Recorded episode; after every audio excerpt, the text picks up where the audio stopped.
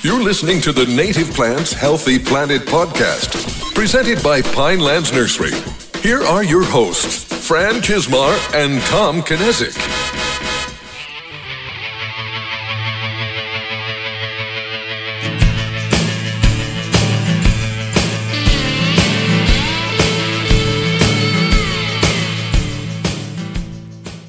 Welcome back to the Native Plants Healthy Planet podcast presented by Pinelands Nursery. I am Fran Chismar.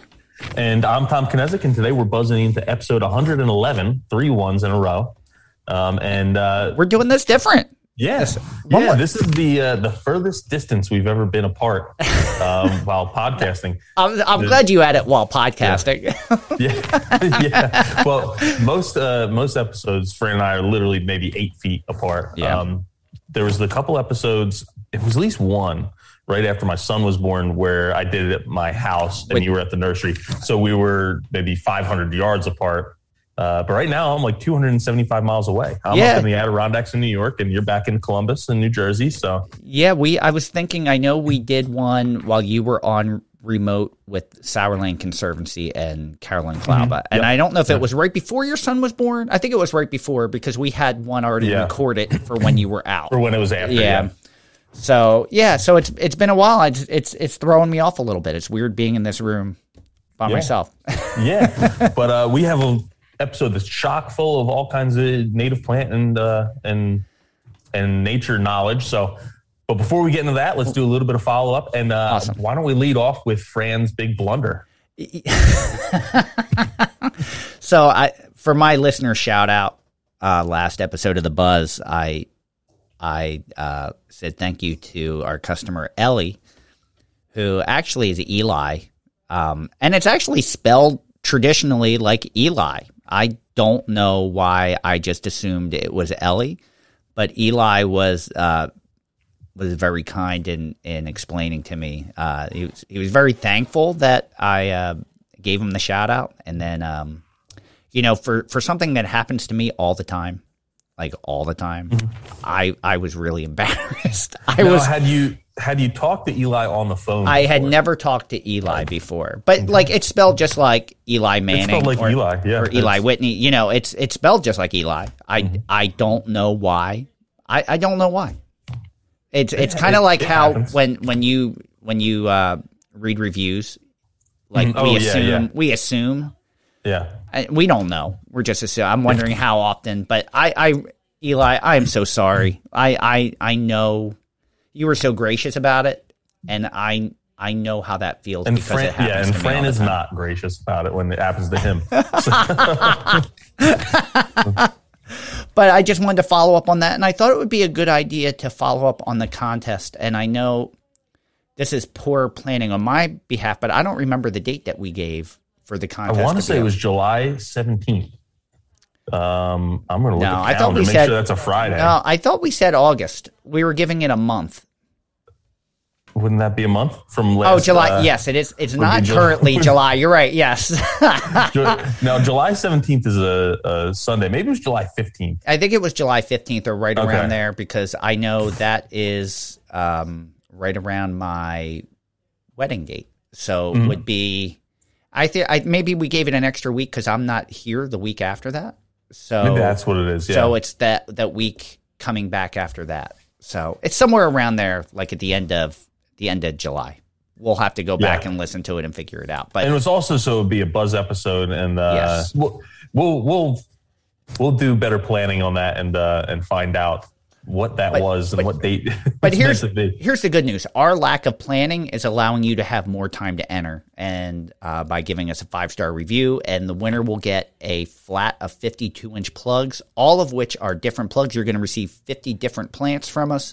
Um, and we'll try to match it up to the part of the country that you're from to make sure you're getting things that are native to your area and relevant. If we have to go with uh, less or more of, of each item instead of 50 different plants and if, if you get 30 because we don't have as many plants relevant to your items but i'm going to handpick the, the selections myself and uh, we'll mail it you just have to give us a five star review and and people have been doing that since we made that with, announcement with a little write up. Because if you just give us five stars and you We- don't do a little write up, we have no clue of knowing who you are. It's hard enough when you just have a username and it's something like six L's and seven M's and a couple of numbers. We- which uh, is Yeah. the username of someone who who wrote one of our last reviews. But So- we we have had two contests now where we picked winners, and those users didn't listen back Mm-hmm. and and get their prize, and we ended up giving the prizes to to other recipients. So uh, make sure if you do enter.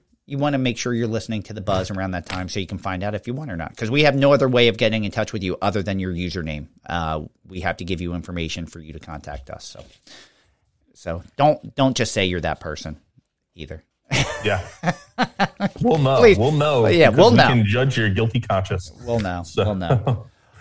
But uh, but yeah, why don't we um why don't we get in today's episode? It's going to be a little bit um other than our distance. Uh, I'm using two computers at the same time, so hopefully that doesn't stumble me up too much. But we'll we'll make it work. And um, where why don't we start where we always start, and that's with that's hot. It's hot. That was how about that's loud. That was I got to turn that down a little bit. All right, so uh, last week's articles, uh, we did have. Uh, oh, that that would be this or Back that. a step. That Yeah, would be this or that. friend. All right, would you like to go first, or would you like me to go first? Um, I'll go first because you don't know what mine is, I don't. and uh, I don't. So I I would like to know what it is. so let me uh get my iNaturalist up here because like I said, I'm up in the Adirondacks and um I just took a little I'm like, oh what's interesting here is you know, it's obviously a little bit colder, but stuff that was blooming a month ago, uh, or at least two weeks ago back home, is just blooming here now. So I was, I was walking around our property up here. Oh, there's Baptisia blooming. Oh, uh, nice. Bap- that's Baptisia um, australis. There's uh, Aquilegia canadensis, which is blooming here. Uh, Penstemon is blooming here. Um, trying to Coreopsis lanceolata, which is blooming at home too, but it's starting to wrap up. But uh, yeah, some stuff that was when I was back in New Jersey like two weeks ago. Well, I noticed that was just starting to finish up blooming, but it's in like it's full full bloom right now up in New York. So I said, well, you know what? Why don't I choose something up here?" Um, and I found something really cool Awesome. that uh, I don't, I can't tell if it's blooming or not, but it's an ancient plant, and that is uh, rough horsetail. And uh, do you know about what rough horsetail is, Fran? I do not. I'm excited to learn about this. So it's um I think it's like a, uh prehistoric plant. Well, I guess a lot of plants are probably prehistoric, but this is like a dinosaur age ish plant. Okay. Um, and uh, the ri- little writing off uh, iNaturalist and the botanical name for it is Equistum hyemale. Um, I think it's pronouncing ec- that wrong. ec- equisetum. Equisetum. That makes That's a lot more sense. That sounds a lot more Latin. So I do Um, I do know it, just not by the common name. Okay. And what, what common name do you know? Just horse, just horsetail. What'd Okay. you say? Rough horsetail. Rough horsetail. So I just assumed maybe it was a, a variety that I didn't know. Yeah. And uh, it's commonly known as rough horsetail, scouring rush, uh, scouring rush horsetail, and uh, also snake grass. It's a perennial herb in the fern division, and uh, it's a native plant throughout uh, the whole Holarctic kingdom, which is found in North America, Europe, and Northern Asia. And uh, to describe this plant, it kind of looks, it kind of looks like bamboo in a way, but really short.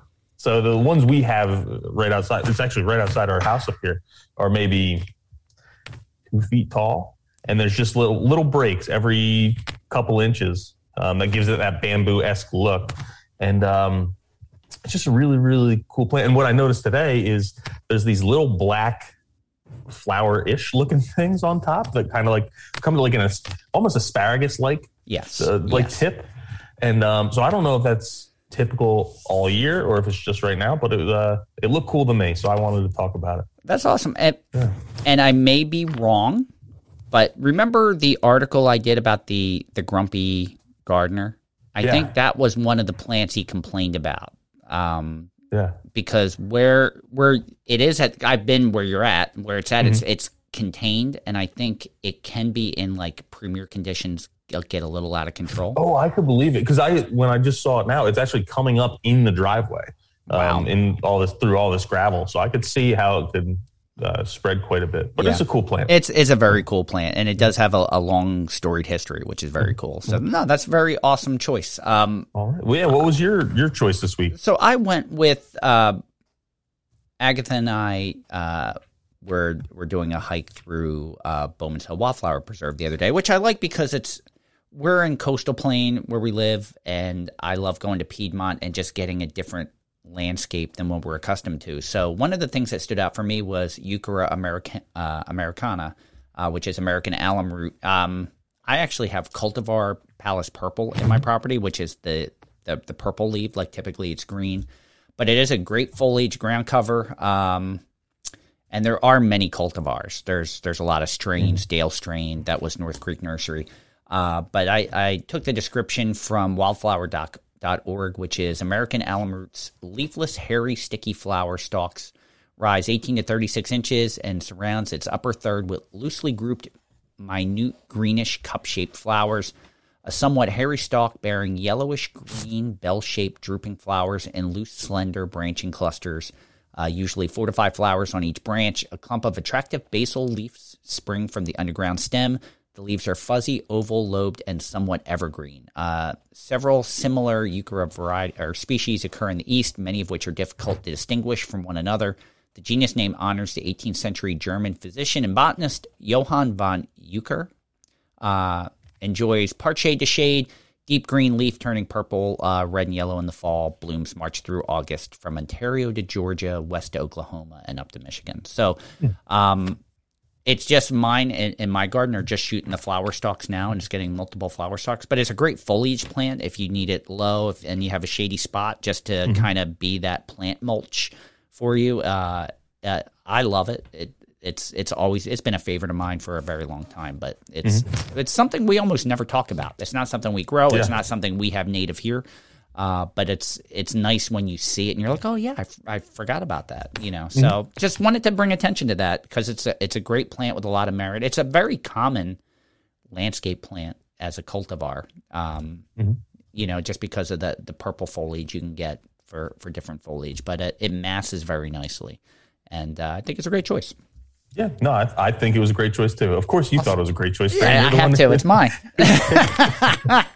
but uh, so who's ready for this week's botany-based current events? And of course, we make it a competition. Let's move along to this or that. You can get with this, or you can get with that. So uh, last week's uh, or last buzz, I did an article on mitigating contaminated water with native plants in Australia, and you had an article, Margaret Roach article, Trillium as the native plant poster child. Both fantastic articles, but the listeners did get a, to vote, and the results are in.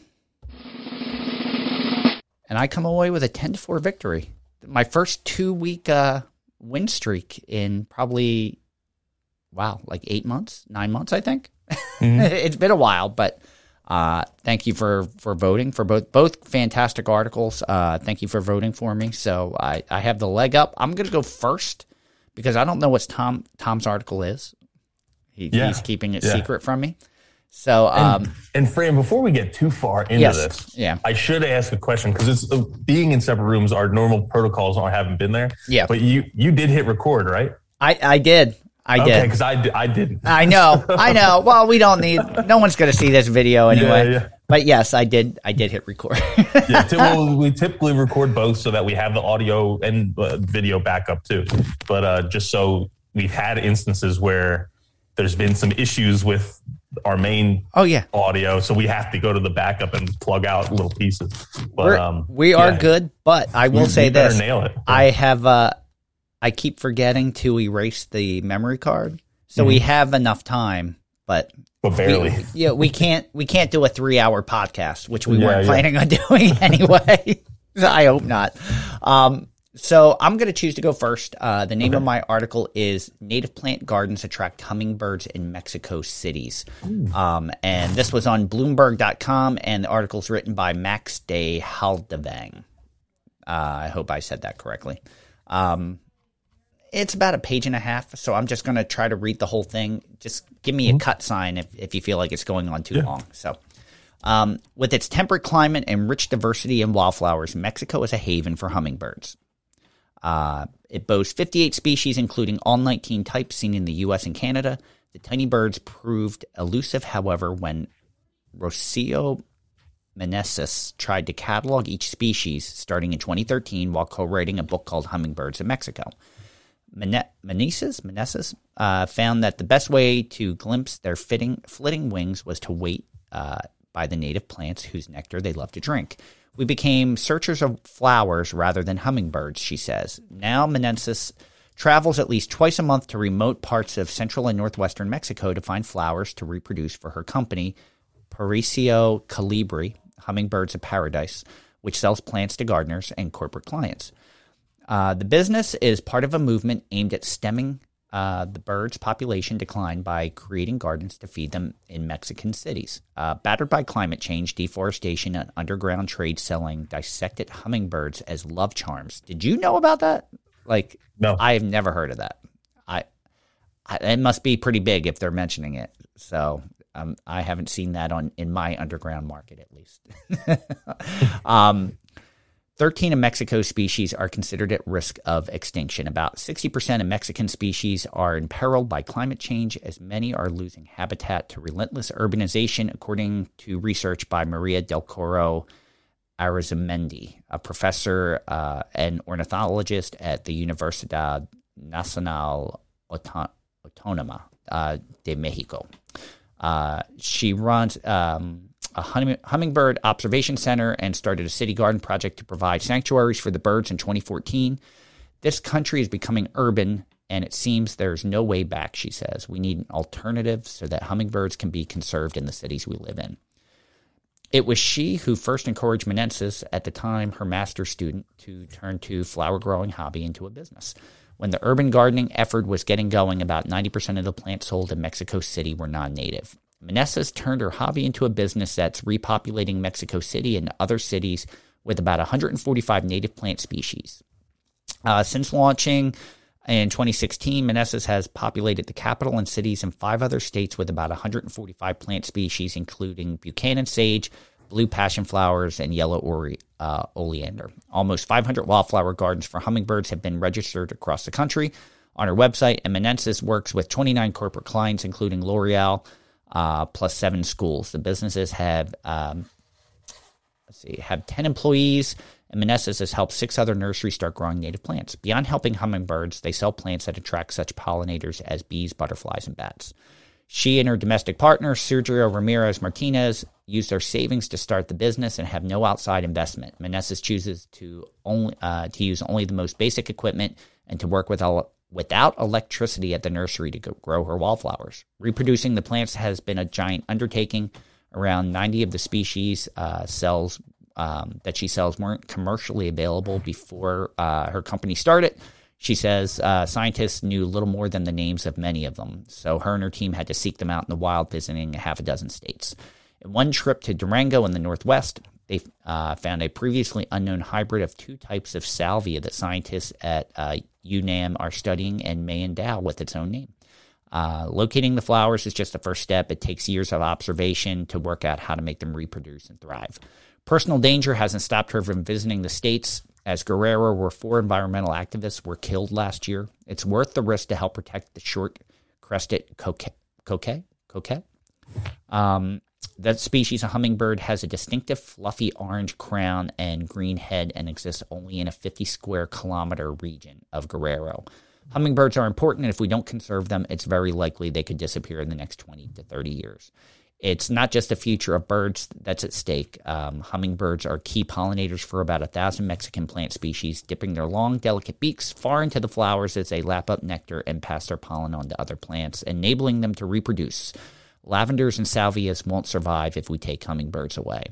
There's little good data on Mexican hummingbird population. Scientists only re- uh, recently started monitoring them, and their legs are too spindly to hold transmitter tracking devices. That makes it difficult to put hard numbers on the progress and efforts to bol- bolster their populations.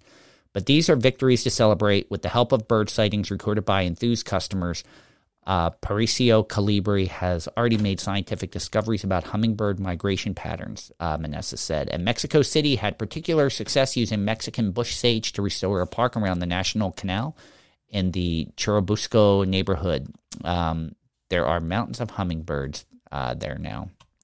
So uh, I think that's a great story because we we really always talk about our pollinators and like the the plight of the monarch and the migration Mm-hmm. and how numbers are and what we do. There's a lot of other species. Like there's always something that we're not overlooking, but everything we're we're kind of realizing everything's a danger. Um, and native plants is the one solution and how resilient nature can be. So, and it takes more than just what we do in our countries and our backyards. Other countries have to do the same. It's a it's a worldwide ecosystem, and we depend on it. So, it was just nice to see that that work is being noticed. That the decline in in hummingbirds and how important they are with how they are as as birds. We know that they've co-evolved with certain plants because they're the only thing that can reach the nectar. So mm-hmm. it's it's just wonderful to see that they're they're finding native plants that weren't commercially known and trying to get them out there and and rebuilding those populations. It's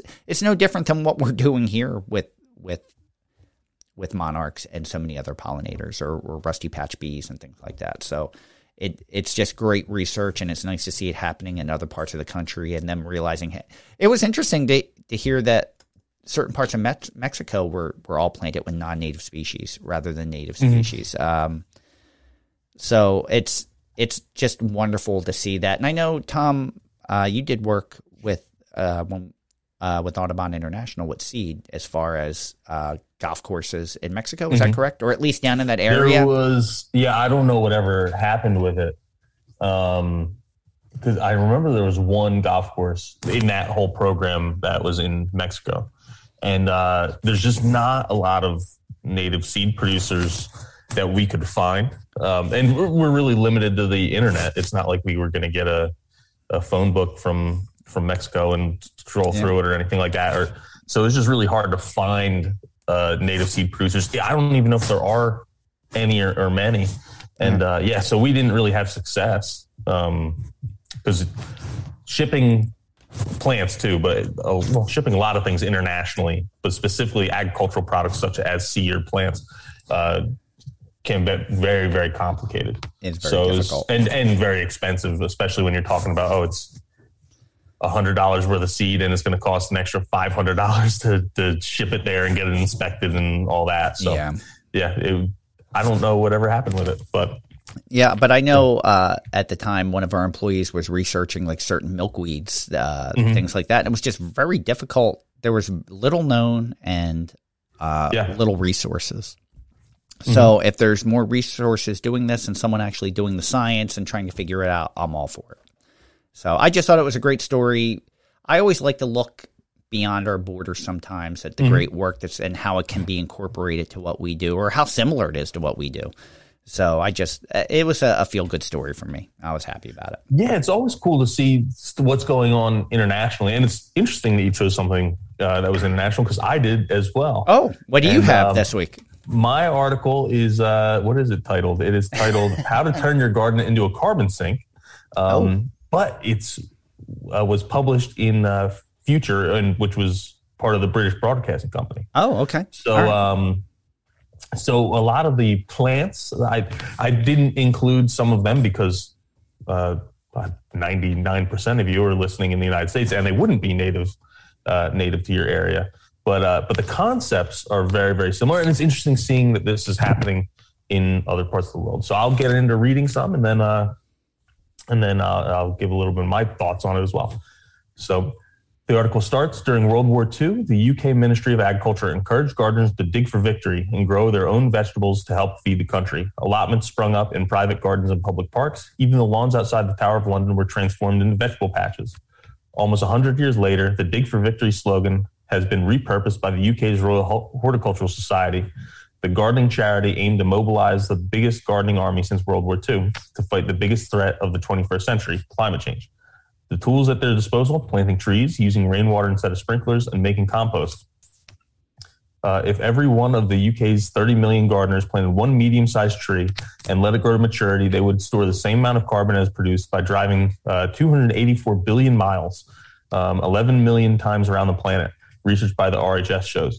If every car or gardener produced 190 kilograms of compost each, they would save the amount of carbon produced by healing or by heating half a million homes for a year.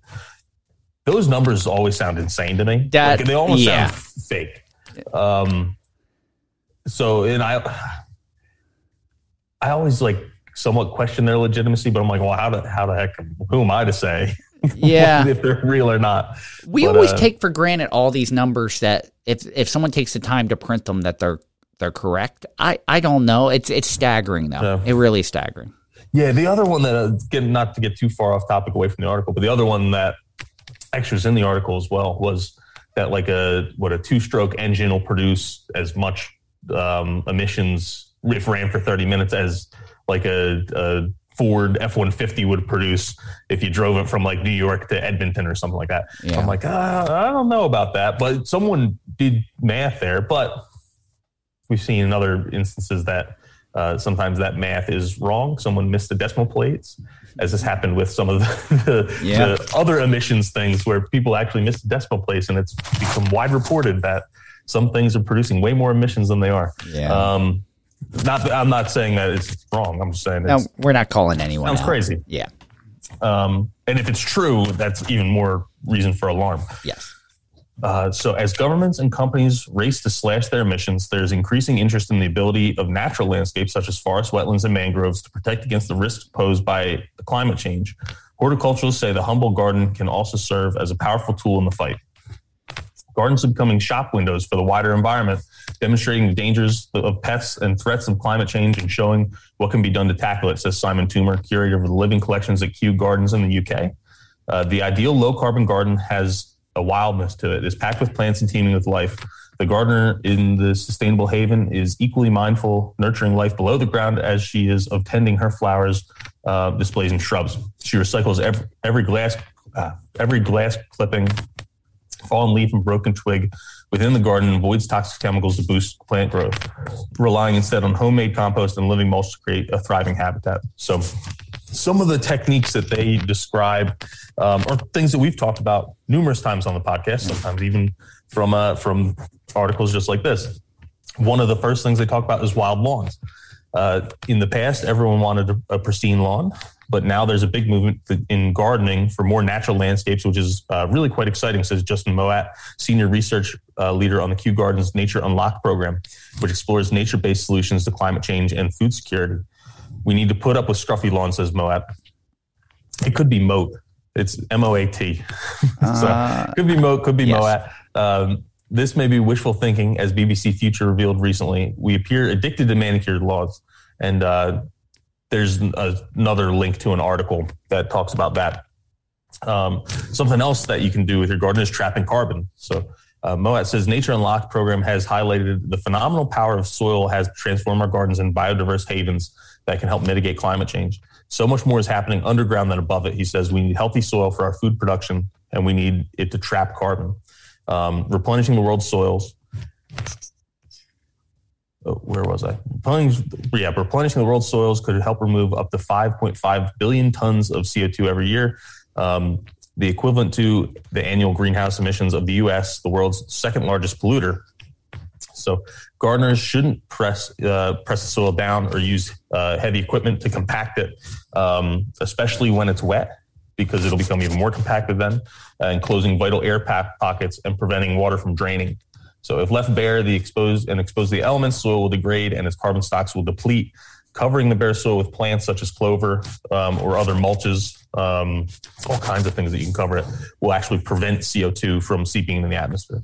Uh, there's a, a woman described in this that actually said uh, that mulching, and I've experienced this as well, mulching in the garden. Um, not, and that's not just bringing in like your black mulch and all that, but like using some kind of mulching, whether it's living mulch or uh, pine straw, um, a lot of green products will actually help rebuild that soil, and you'll have really like thick uh, organic soil. Uh, and it'll just keep getting deeper and deeper over time. I actually do it in my vegetable garden where I bring in wood chips every year. And this is, we talked about with Ray Archuleta. That's what he said he did. You know, I I just actually kind of keep bringing in wood chips. I don't till anything. I just dig a little hole where I'm going to plant the plant, put it in, and just a year. Now I'm in year two, but that first year of wood chips is really, really decomposed now, and uh, and providing a lot of food to the plants. what we kind of did with our gardens and and our planters were we in the fall covered them all with with food scraps like lettuce and onion They- peel and all they that. recommend that too. Yeah. Um, we filled them all with food scraps and then covered them with all fallen leaves and left Mm-hmm. it like that for the winter. You know, you'd have an occasional animal go in there and, and get food scraps. For the most part, it wasn't. And then I, I kind of like hand, hand mixed it this spring with what, like I took some a little layer of leaf off and just kind of mixed the soil together. Mm-hmm. And and man, what a difference this year! it, it is a huge, huge Yeah. difference with how everything's growing. Yeah. Now, um, there's two other things I mentioned in this article, and then uh, then I'll give some more of my thoughts too. This was probably my favorite one, and that was uh, plant with abundance. And while some gardeners might desire a uniform look to their flower beds and lawns, growing a wide range of plants is beneficial if you're looking to transform your garden into a miniature carbon sink. And that's not just from a, a species diversity perspective, but also a a plant type and height diversity as well trees are going to be excellent carbon sinks. But underneath that tree, you can plant a shrub layer. You can plant like a, a varying levels of herbaceous plants as well. And now, in the space of just that tree, where the tree itself would have been a great carbon sink, now you have all these other things that are just collecting carbon and, and returning it to the soil. So, thinking with more diversity and uh, and height in mind can really really help. So, um, and that was actually the next thing was plant diversity has been shown to increase productivity and the amount of carbon stored in the soil. increase uh, plant diversity boost carbon sequestration by optimizing use of available space in the garden, both above ground and below ground. Says Gush. Uh, it's important to grow layer plants in your garden and grow crops with roots that will reach different depths so they can penetrate all parts of the soil and spread nutrients around. This facilitates maximum carbon drawdown. So yeah, it's just uh it's what we've been talking about a lot. Yeah. It's awesome to see that it's happening uh, abroad as well, um, from the UK to Mexico to really all over the place. I know that they're doing more and more of this. So it's um a lot of these concepts are things that we've talked about and you at home are doing already. But if you've been thinking about it and, and you wanted a little bit of a start, this is a great article to check out. And while the plants they talk about may not be applicable to where you live, uh, the concepts definitely are. You know, I isn't it funny how much things have changed just from when we started doing this podcast? I, and not, not saying these things didn't exist two years ago or two and a half years ago, but the awareness is so much greater. And I love the amount of articles that we can pull these, not just from the US, but all over the world, demonstrating such routine, not routine, but like things that you can do on your level or any person's starting point, things mm-hmm. that you can do to make a difference that aren't like labor intensive or time consuming, but what a difference it makes in how you feel when you do it. There's such just such a great awareness to it that I love the difference. Just every every month you see a little bit more and it's it's so mm-hmm. encouraging. And at, at some point we're going to be irrelevant. There's going to be so it's going to be common knowledge. Oh yeah. you know and i'm okay with that. I applaud that if it gets to that point Well, I- yeah, I think a lot of it is just the the demand for it is growing. Um, we see it just with our listenership grows every single episode. We are just increasing in, in listeners. But uh, the more and more articles that we see like this, especially in a publication like, uh, well, the New York Times, or in this case, BBC, those kind of papers, the Washington Post, you'll see it. They're going through editors, and there's someone who has a final say says this gets published because I think people want to read about it. This isn't going to get published because I don't think anyone wants to read about it. Well, if this is getting published, it means they think someone needs wants or people want to read about this. And at the end of the day, they're trying to sell subscriptions. yeah So if they need to have content that's going to sell subscriptions, and this is something that they obviously think is in demand. So that just means there's more and more people who are demanding it. Now I saw on on on Facebook on, on my group, you know, obviously I'm friends with people that are uh, ecologically aware on Facebook, but friends from high school.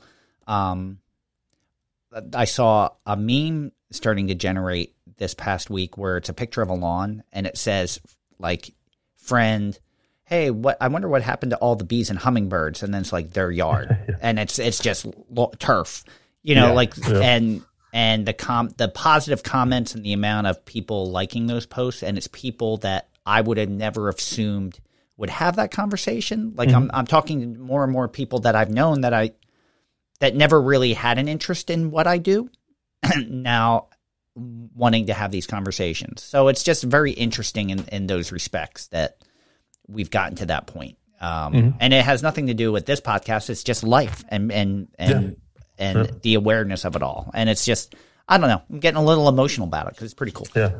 Now, the one thing in this article I, that I didn't include, but it's in the article, they talk a lot about composting. But the one thing I, I don't know if I disagree with it or not with composting, and Frame, maybe you'll have a better opinion on it. Was they're talking about when you're pruning plants, mm-hmm.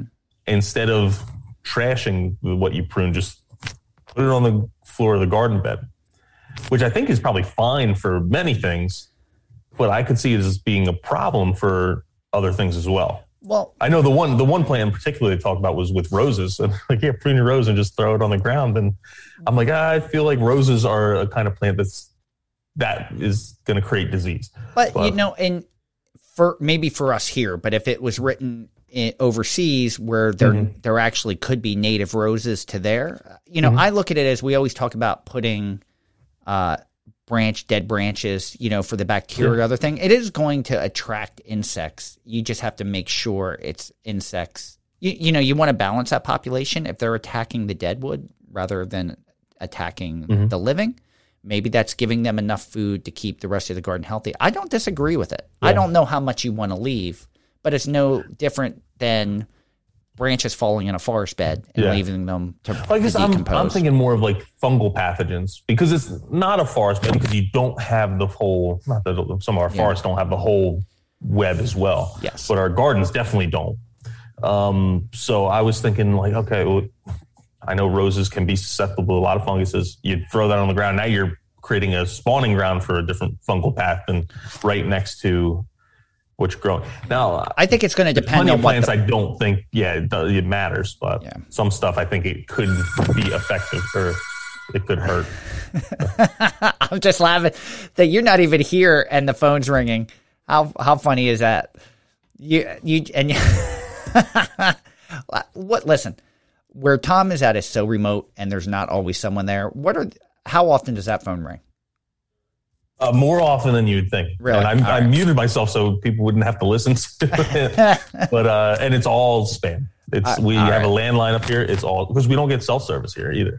So uh, thank God for Wi-Fi. We were able to communicate. And, but um, yeah, because the, the landline is nothing but spam. Oh. But these, I think these are two really good articles. I, I would be happy if either of these articles won, whether it's or it's Tom or myself, because I, I think they're. It's just a good time. I, I remember like early on struggling to find articles uh, that were relevant, and now it's there's too many. Like there's a lot of great articles we've never gotten a chance to discuss that Yeah, that listeners have sent to us that were like, this is a great topic, but so is this, and it's Yeah, yeah. I don't know.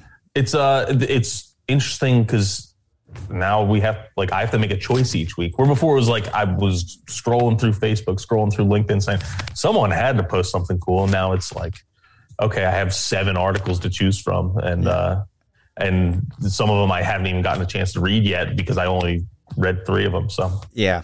It's uh no, two great articles. So uh, we will definitely post uh, this up on the Native Plants Healthy Planet Facebook group uh, this weekend, and uh, make sure you go and vote. Uh, the votes have been good, and I like that it starts. Uh, I love that the conversations that it sparks in the Facebook group as well. So it's uh, make sure you go over there, make sure you vote for which one you love because And of course, the choice is yours. How was that for a second? I haven't used it. Was that okay? It, it was better. But, All right. uh, yeah, Okay. it was, Yeah, it was I try. closer. I'm trying. You know, we can get rid of it. I I can open a space and put something else in there, so we can make a uh, a uh, an intro for take it or leave it, maybe. Yeah. So- Well, I, I like the I like the the outro music. Yeah, I just don't like your lead into it. yeah. and It's it's it's not it's not the music. It's it's me. It's it's not you, it's me. Um, I I do not have any complaints this week, but we do have listener shoutouts. Yeah.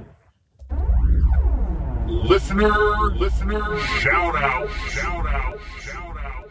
Uh, I'm going to go first, Tom, because you have a bunch, um, Yeah, oh, and yeah. I I just have one, and I believe we may have even uh, given Stephen a shout out before, but I wanted to uh, Stephen Jackson, um, who always will follow up with a couple quick emails just uh, to throw some ideas at us or things that we talked about. He might mention.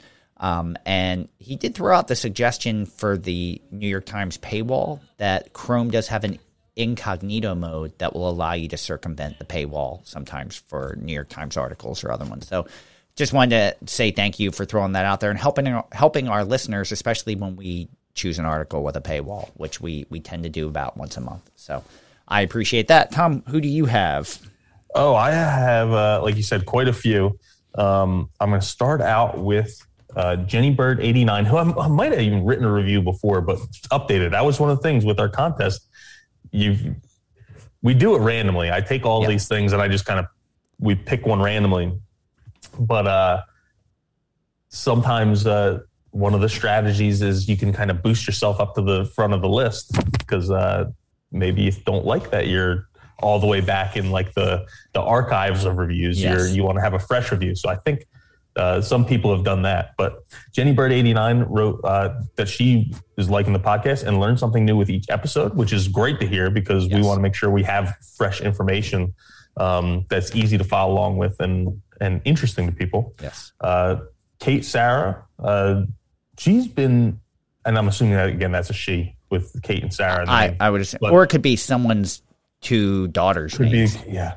I, I don't know why I do that. It just comes out that way. I don't. I'm, ju- I'm just I'm just playing devil's advocate on that one. But um, uh, they've been doing this for a lot longer than we have. Uh, not podcasting, but in environmental education. So um, kudos to you for for doing this for such a long time. And then uh, the one I ragged on a little bit earlier, uh, L L M M M M two two two. Uh, is converting their lawn to the native plants and their gardens to native plants. So they're they're practicing what we preach. So Yeah, no, they were three fantastic reviews, and we, we can't thank you enough. And that goes a long way to helping us rank higher in in the Apple podcast charts and in other charts. So we really appreciate you taking the time to leave a five star review and letting us know how you how you feel about the show. So we we appreciate that. So thank you so much. And uh, you're entered in the contest now. So uh, we still have about another month for for other five star reviews. So if you have them, Tom will give you a shout out on the next buzz. So um, we do have we do have a question this week. I want to ask you a bunch of questions.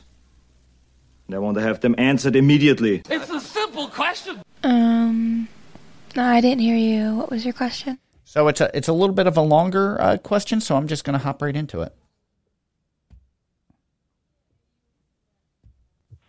Hey, Fran. Hey, Tom. This is Dan. I'm calling from uh, Lancaster, Pennsylvania.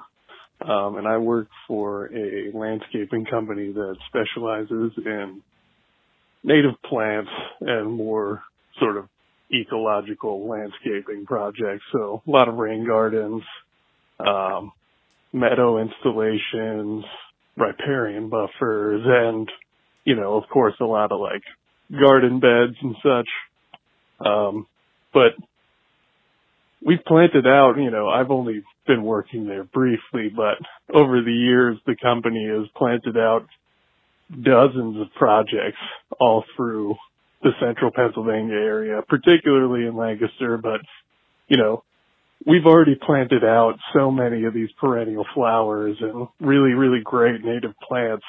Um, and a lot of the work we do is also just maintenance, going back, weeding, you know, thinning plants out, trying to kind of manage the succession happening and including new plants that volunteer and, you know, kind of trying to steer the ship. But the thing we, we always think about is the fact that, you know, we have so much plant material out there and we could be collecting so many seeds and dividing so many of these perennial flowers. Like you know, we have this great interest in starting to propagate our own plants, not as a whole, you know, full scale what you guys are doing at Pinelands, but more of a, you know, can we easily grow some of these plants? Can we easily collect some of these seeds or rhizomes or, you know, divisions from so many of these great perennials?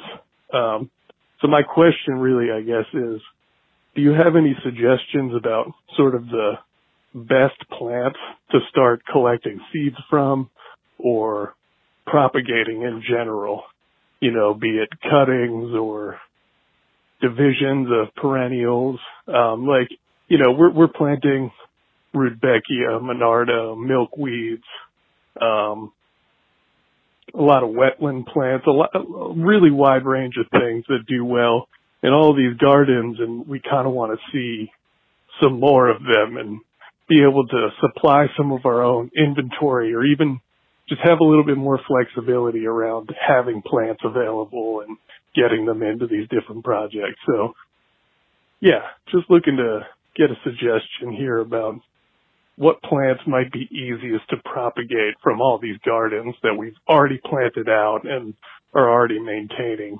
Um, yeah, sort of get a glimpse. I guess no insider.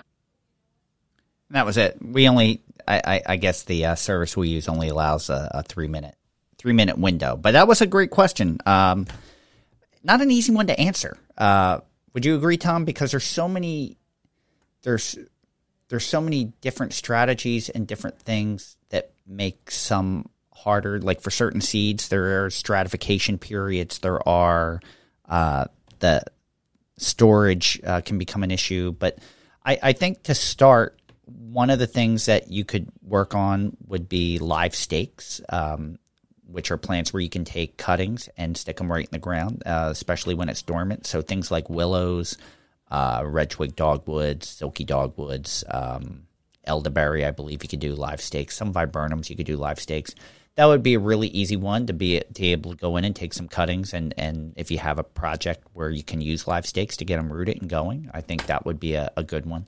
Um, Tom, what do you think about some seeds that are are pretty easy uh, to start or come up early? Like if you were to collect a seed, um, I I was thinking, he mentioned Monarda and Rudbeckia, and I'm thinking those two are pretty pretty uh, like are the yeah. two that came to my mind. Those are the two that came to mind my mind too. Where uh, Rudbeckia and the Monardas tend to come up pretty easily from seed. Um, I think some of your pycnanthemums will as well, yeah. but I'm not positive on that. But that's where it gets tricky, is because there's everything needs like a little bit of of specialization and um, honestly, that's probably why you don't see a lot of people doing it no. because it's it is so in depth, especially as you expand expand that plant palette. Like uh, he mentioned, Asclepias too. Well, that that one's not that difficult, but it needs cold moist stratification. Yeah. So if you don't give it that, you're going to have really really low germination percentages. So no. and and I'll give a, a specific example of one I just learned. So one of the plants that we grow is tussock sedge, which is uh, Carex stricta. And that is a plant that sometimes the seed will drop when it's still green. And like it didn't really ripen when it drops. And then sometimes you get the germination percentage back and it's like 5%. So you're thinking, oh, this doesn't work. But if you take that seed when it drops and plant it out, you get fantastic germination. So, mm-hmm. like if you have a need for it right then and there, and you collect it and you can you can plant it, that's great. But otherwise, if you collected it and tried to store it, you're not going to have as good a success. And a lot there's so many items like that where it may be some things may want two summers, two like two colds, two uh, hot. Um, and it, it's hard to say, but typically yeah. Rudbeckia and Monarda are are two of the easier to, to germinate mm-hmm. if you wanted to start there. But you, are going to have to do your research. You may have to do yeah. some. It's not as easy as like, hey, I'm just going to take the seed and I'm just going to, when I'm ready, throw it down. Um, yep. Unfortunately, it doesn't work that way. There's guides that are online, but the other thing that's kind of funny is, um, is I know our propagator the nurseries looked at some of the guys that other nurseries have. yeah. Like that's not how to do it at all. That's not going to work. Like it's not going to work as well as the way I do it. So it's uh yeah, some of it just comes to personal preference too, and trial and error, and And- and just And, and not saying one way is right or one way. Yeah. I just had this conversation with a customer this morning that everyone has their own system, and you find Mm-hmm. the ten ways to work within your system. Um, and the reason why you don't grow certain plants sometimes or grow things a certain way because it just doesn't fit into your system. And we've had this talk with a lot of our friendly competitors where they've come to see how we do things, and we've gone to see how they do things, and it just we Mm-hmm. we can't do what they're doing. They can't do what we're doing, and it's we just have different systems, and sometimes that's just how it is, and that's why that's why it's good to have competition sometimes. you know, it's because Oh, yeah. not everyone can do everything, and in order to be able to supply these things, you need enough people. Like, there's not enough native plants on the market. There's just not. So, um, if we keep preaching this the way that we are, and and keep trying to grow the circle, eventually you're going to need more people to do it, more people to specialize in it. So. Um, I think it's a great thought, and, and and I like the way you're thinking that that hey, there's this resource here that we could be using. A lot of times, though, that seed is helping bulk up the project that you already have accomplished too. Like that seed's going to fall if, they're cutting it back, or the maintenance you're letting it stay all winter, and that's the the future of that site as well, because so many of these things come in and, and fade out really quickly too. So it's um, but that should give you at least a couple items that you could work with and start with. And if you can add one or two items every year, uh, just doing a little research and finding out how to store the seed and how to germinate, I think that's that may be the way to go. But it's I like that you're thinking that way. I like that you're trying to incorporate it, and we appreciate you asking the question. So, what yeah, you, definitely. you don't have a grow read a book this week, do you, or did you just not incorporate I do. it? It's it's on my my separate notes. Oh, okay. So- All right, hold on. Then let me give you an intro. Grow read a book. I like books. All right. What do you what do you? I remember you were saying you were close to two books before, so I just Yeah. So uh, so last buzz I did um the what's it uh not children in nature it was uh outdoor kids in the inside world. yes. And but at the time I'd actually I was ten pages away from finishing that book, and uh, I in the meantime finished an audiobook of John Muir's Travels in Alaska. Okay. So I wanted to just give a short little review on that because it's not um, really that long of a book. It didn't take that long to listen to, um, but you can see why he was one of the the forefathers of the conservation movement because he just had a way with words and um and similar to uh henry david thoreau kind of wanted to live in a way or test his mettle i guess in a way where he was living with the land. I don't want to say off the land but with the land um in a minimalist kind of lifestyle at times. So but he took a couple journeys up to Alaska, and that Alaska, I don't want to say it wasn't civilized, but there was civilization there um, between um, European slash American settlements, and then um, and then native settlements as well.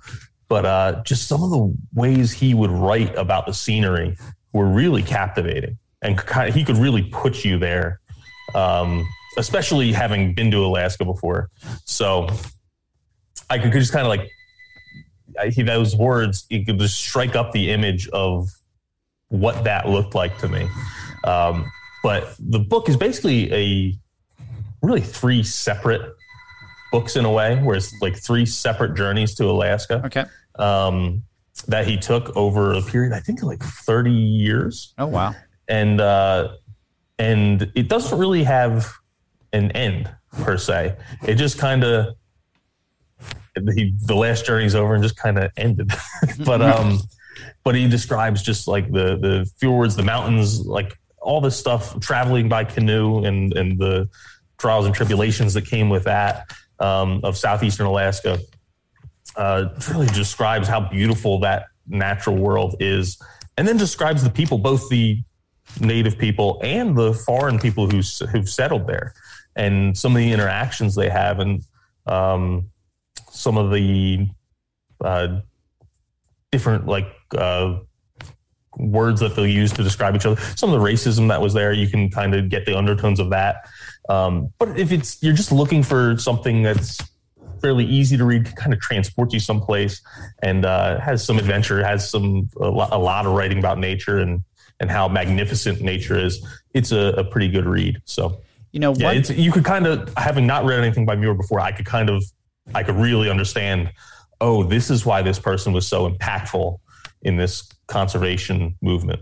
you know one of the things that i'm i'm starting to appreciate more and more um, as we do this is you, and it, it hit me tom and i are preparing a, a talk for some of the organizations we're speaking for this fall and we started putting together you know it's kind of like lessons learned what what have we learned from all of our guests along this journey and uh, one of the one of the ones uh, was you have to enjoy it you, you have to make sure that you enjoy it. Otherwise, why are you doing it? Um, And, and uh, yeah, obviously, there's a lot of impactful reasons why we're doing it. We're doing it for the health of the ecosystem and for everything that's a part of it. But you have to remember to have that sense of awe and interact with it. Uh, you know, uh, Perry uh, from Glacier Glacier National Park talked about making sure how important human interaction is, and and um, uh, Dr. Stan Temple talked about like his interactions and Rachel Carson teaching him to have a sense of awe about nature, not just counting it and labeling it. You know, and I think that's what is so inspiring about some of these stories because it is that interaction and what you've learned and how you feel. And it's an important aspect that we don't always, we get mired down in the science of it sometimes, but that's just as important as the rest of it. Mm-hmm. Yeah. Sorry, did I get too philosophical there? No, not at all. No, but it's I I I love that inspiration, and I love mm-hmm. that that you incorporated that type of reading into your Yeah, definitely. Awesome. So I figured I had to at some point. I was like, man, I'm, we talk about this this guy every once in a while, and uh, and champion him as being one of the, like I said, the the fathers of conservation in the U.S. along with Teddy Roosevelt and um, uh, what's it, Gifford Pinchot, and uh, a handful of other names.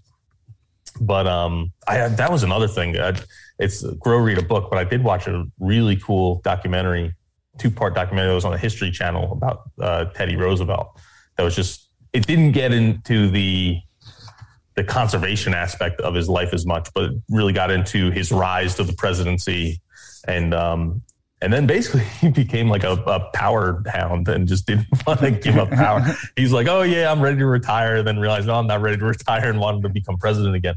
Uh, I don't remember learning that in in history class in high school. Well, But, I um, I didn't yeah. watch that, but I did watch the Drunk History on Teddy Roosevelt and and creating the national park system. So Mm-hmm. for for anyone that is interested in that, that's a that's I don't know how Yeah, uh, historically accurate that is, but it's pretty good. even just from that that uh that documentary, it was like you could tell he was a like a tough sob. That he he definitely put himself to the test, and he didn't just. He was one of those characters. He didn't just want to talk about it, or or he wanted to do something as well. And uh, so that's something I'd recommend giving a watch to if you're interested in, in history, especially Teddy Roosevelt. So awesome. Um, Fran, we have a very brief topic today. You know, And, I uh, I, appre- I see what you put in. I appreciate it. You know, and I'm I'm not saying that I overlooked it. I'm just saying, like I knew it it's existing, but we're still so crazy busy that sometimes, like, you don't take a second to just acknowledge it. So I I appreciate the topic that you picked, and I'll let you go into. it. Mm-hmm. Yeah, and that is uh, that it's pollinator week. Yeah. And uh, last week or last year, we had our little pollinator uh, powwow. Uh, I guess I'll call it with uh, Kelly Gill and Marcus Gray and Sam Sam. Droege, and that was awesome. It was awesome. Um, and uh, this was, is a little bit more subdued of a well, definitely more subdued version of what like with pollinator week and celebrating pollinator pollinator week. But we want to give some suggestions on what you can do Yep. for for pollinator week um, to kind of celebrate in your own way and, and get involved in your own way. because it's one thing that like and we appreciate like we see fantastic uh, posts on social media and everyone collaborating and sharing and that's wonderful but there's there's some other ways you can just be a little more hands hands on with it Yeah. So the number one way that you can celebrate pollinator week, if you're in my shoes, in my my opinion, is the plants and native plants. And uh, that's a way to kind of just say, it, maybe even start a tradition where every pollinator week we're going to plant one native plant, just kind of signify the the week and make it something special in your in your life, in your family's life, that kind of thing. So I'm, I'm actually going to do that this week. We Yeah. we've decided to remove a hybrid rose from our garden and replace it with a Carolina rose. Awesome. pasture Oh, rose. Yeah, great. we thought that would be a great way to kind of still have what was there, but celebrate it in a more nat- native way. Yeah. Um, another thing that I thought of was uh, was having a family or, or friends, depending on your your circumstances, but having like your own little bio blitz. Just like go out Saturday, Sunday, do a little bio blitz, and you could do this whenever, but do it for pollinator week and just kind of see, hey, what's I have this couple native plants in my yard, or I have a big native plant garden. What's actually coming here? Because that's what we're doing it for Yeah. and just take a bunch of pictures and start going through iNaturalist, start going through uh, ID books or, or going through Google and trying to figure out what do we actually have showing up to your flowers. What's what is going into your your penstemons or, or visiting your echinacea, or those kind of things, because a lot of the bumblebees look the same, but when you actually can take that still shot, especially if you get a good picture, which a lot of the phones can do now, um, you can see these little like micro differences between them. And uh, even like an amateur can kind of discern slight differences and, and maybe ID uh, one from the other. Now, some of them, there's no way you're going to be able to tell them apart, but um, you'll be able to tell a metallic green bee from from a bumblebee for sure. So, yeah, take do a little bio blitz and just see what's happening in your own yard. Awesome idea. Awesome idea. What else you got? I'm going to let you go Yes. through because I'm looking through and I don't know what some of these are. Oh, okay, yeah. So um, there's you can help the uh, USGS uh, Bee Inventory Management Lab with Sam Droege. Um, I know they just put out a call every once in a while. They'll put out calls for for not volunteers, but for help in certain areas where they say, "Hey, we're really interested in what's going on in the Northeast this summer." And so take pictures of what's going on in in your flower bed, kind of like you would with a Bible, and send them to us. And then they'll go through and kind of identify some stuff. But every once in a while, they'll they'll put out calls, and sometimes you need they they're looking for people who are a little bit more uh, entomologically sound. Um, but sometimes they just they need numbers. They need to. I think there was something in New Mexico long not that long ago where they're like, hey, if you're in New Mexico and you can take pictures of bees, send them to us because we're looking for this type of bee. We want to see if it's present in New Mexico or not. So they'll do the ID aspect of it. They just need. They're not in New Mexico. They need someone to send them the pictures. So Awesome. um, that's something to keep in tune with. I may Um, grab my camera when I get home and sit out yeah. back and see what I can come up with today. Yeah. Uh, another thing you can do is pollinate as a volunteer as a pollinator watcher. And I know Mount Cuba does this for a lot of their What, studies. what a great suggestion. I'm But, glad you um, brought this up. And, uh, and I, there might be wait lists at some of these places, but I know there's other places that do this as well, where they're doing some research and they want to see, hey, what kind of pollinators come to visit, or how many pollinators come to visit, and you just got to sit there for. So um, you just got to sit there for uh, a minute or two, and um, or a couple minutes, and uh, and count different bees. So, Brian, I got No problem. I'm gonna. I'm gonna hold I'm gonna keep going in. Um, so right. um, you can uh, another thing that you can do is you can give feedback about butterfly counts in your yard. So uh, we keep talking about butterflies, and I know this is something last year on our pollinator extravaganza.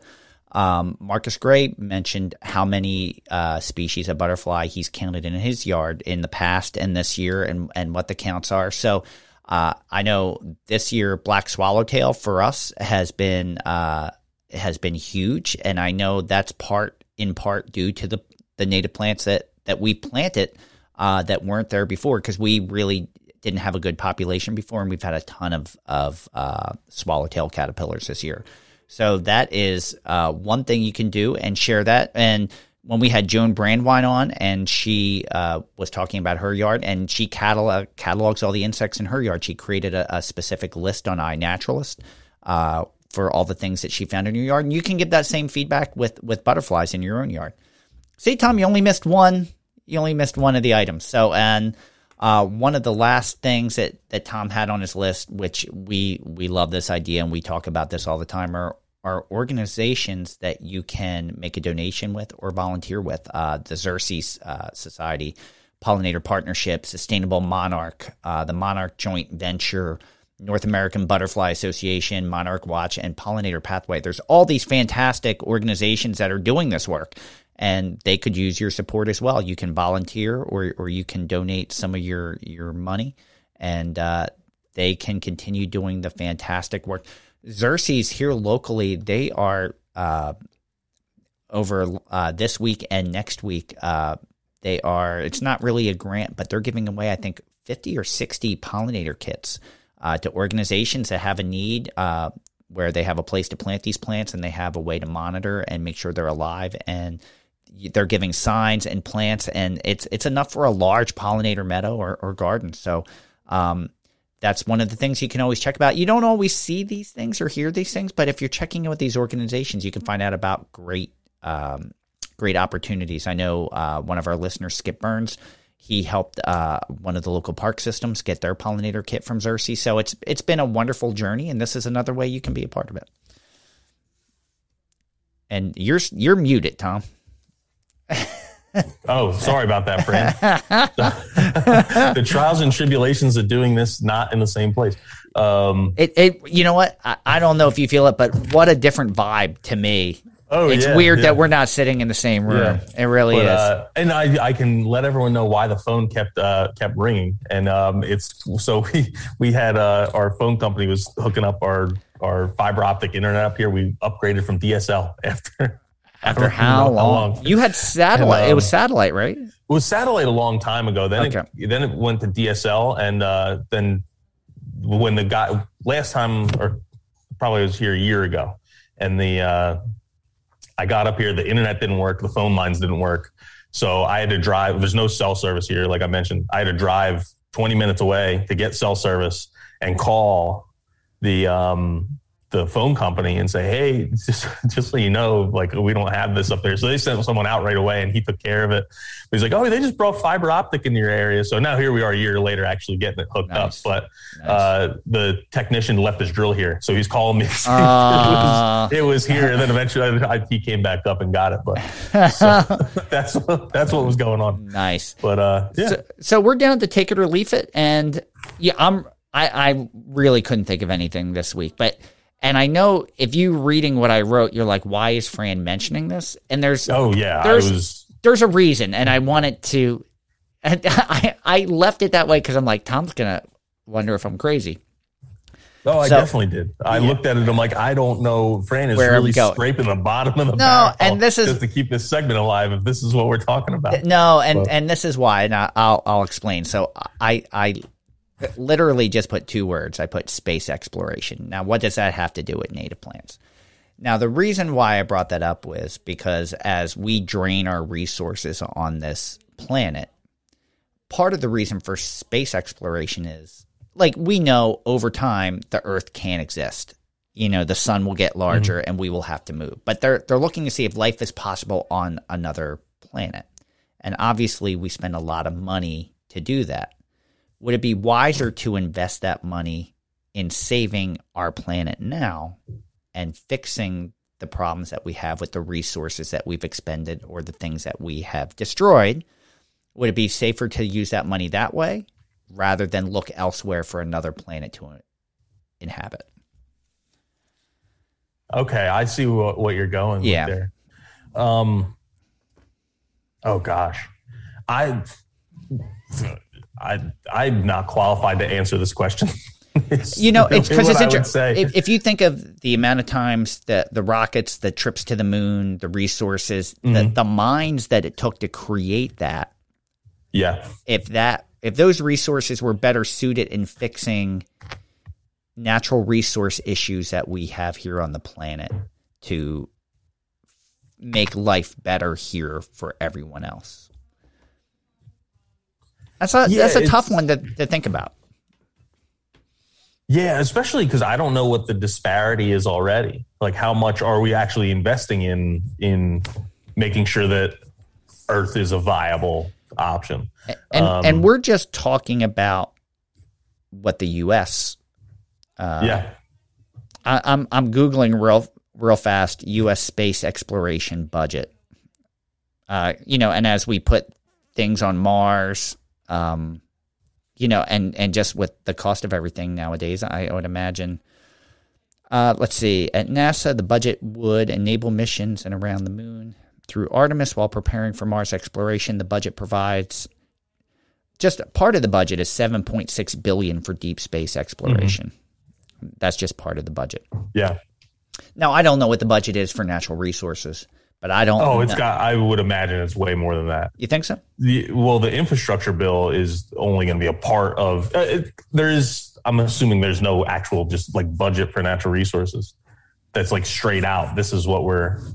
But you figure the infrastructure bill is 1.7 billion dollars, and a lot of that is going towards like climate and and like nature resiliency stuff. Okay. All right. Like hundreds of millions of dollars just from that bill That's are true. going to that.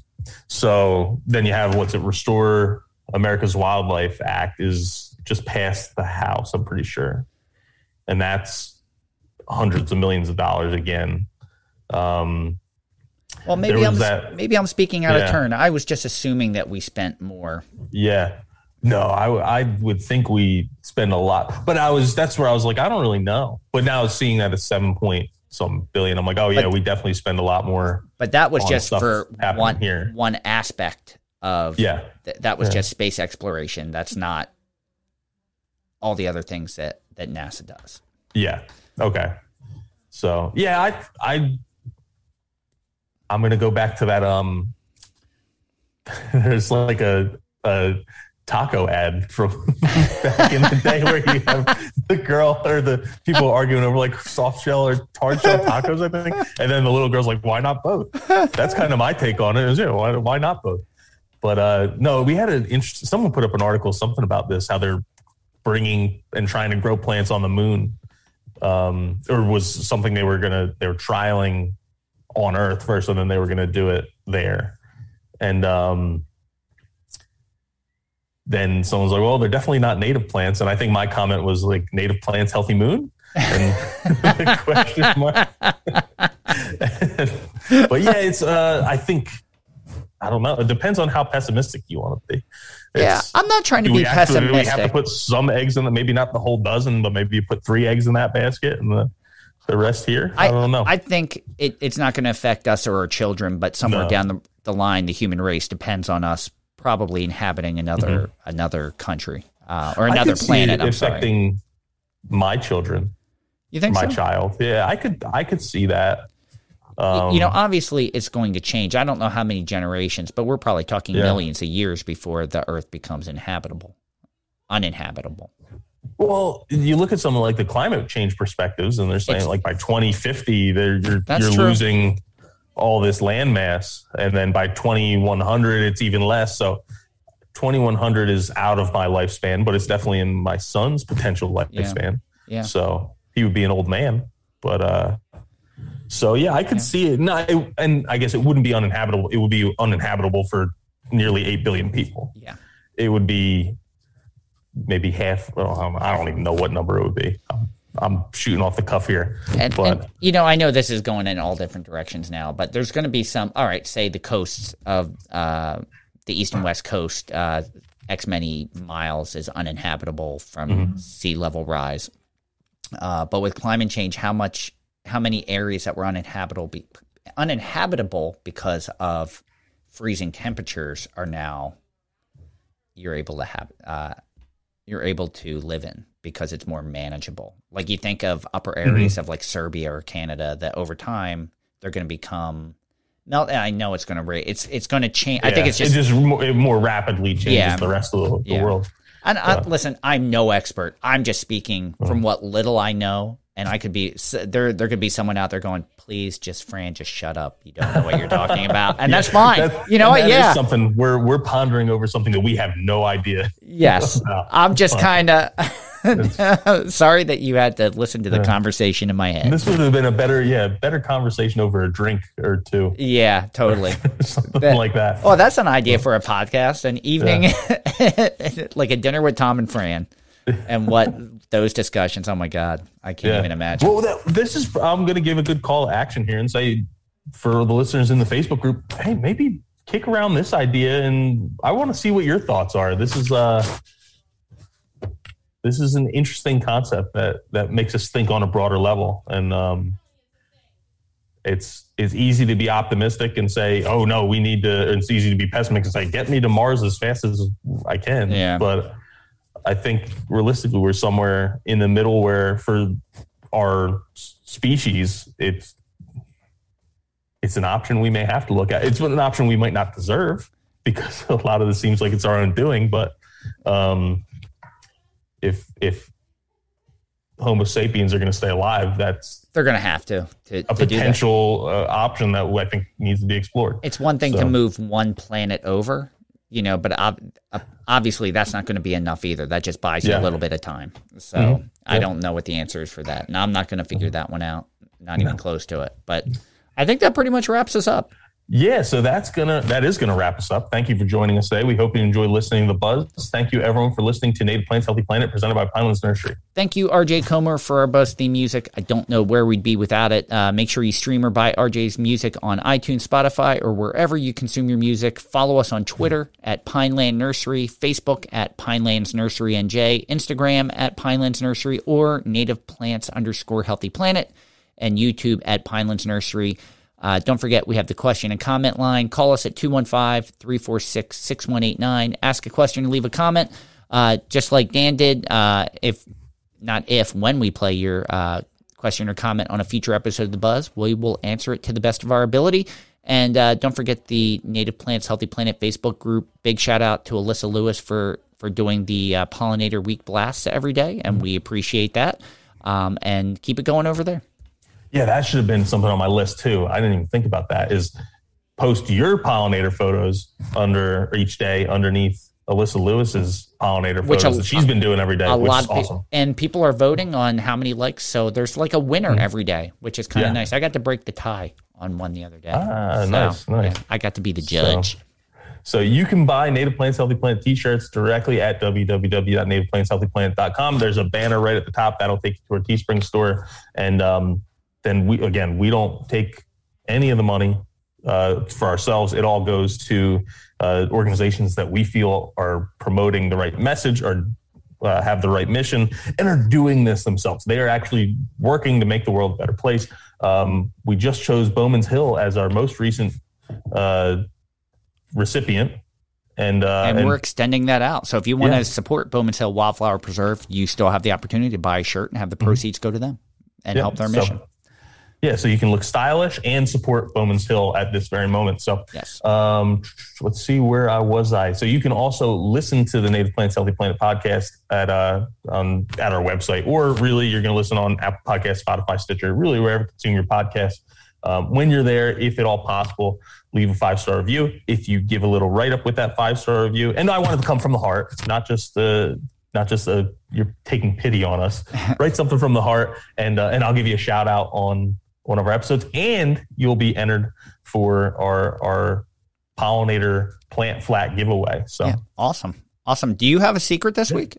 I do, and All it's right. not necessarily a secret about myself. It's something I just learned that I figured I would want to pass on. Sure. Um, because it's it's one of those things. Once I learned, I I get annoyed every time someone says the opposite. I shouldn't say annoyed, but I'm like, oh, look at this person that doesn't know that polar bears don't live in Antarctica. They think that polar bears and penguins live together. Yeah. And I hope no one is like, oh, I, I thought that. But that would feel really bad. but but yeah, so polar bears are a North Pole centric species. Okay. Um, and then uh, penguins live more towards well Antarctica and in the southern hemisphere mostly. But um, and I didn't. I learned this on another podcast, the Meat Eater Trivia podcast that they do on Wednesdays. Uh, but Antarctica means no bears. So that's a nice little way to remember. Whoa, I did not know no that. bears on. Now it's not named that because there aren't polar bears there. It's named that because actually you have the Arctic is uh, named after the Greek word. Uh, what is it? Arctos. Word- Yeah, Arcticos, Okay. which means of the bear All right. and uh, it's referencing that from in the northern hemisphere. That's where you can see Ursa Major and Ursa Minor. Gotcha. the the well in the North Star.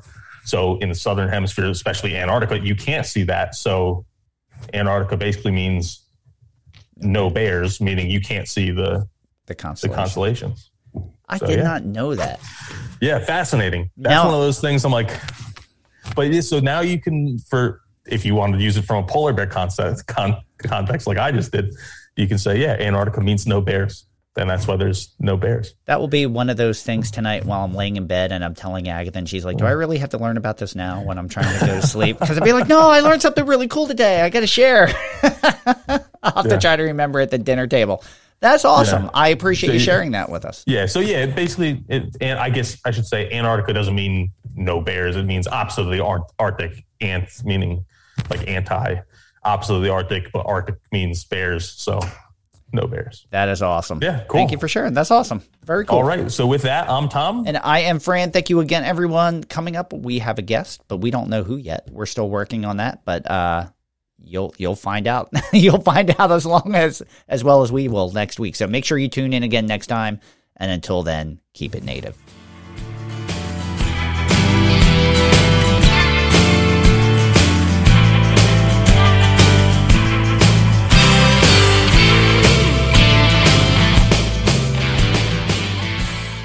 Thank you for listening to the Native Plants Healthy Planet podcast, presented by Pinelands Nursery. Remember to like, share, follow, and comment.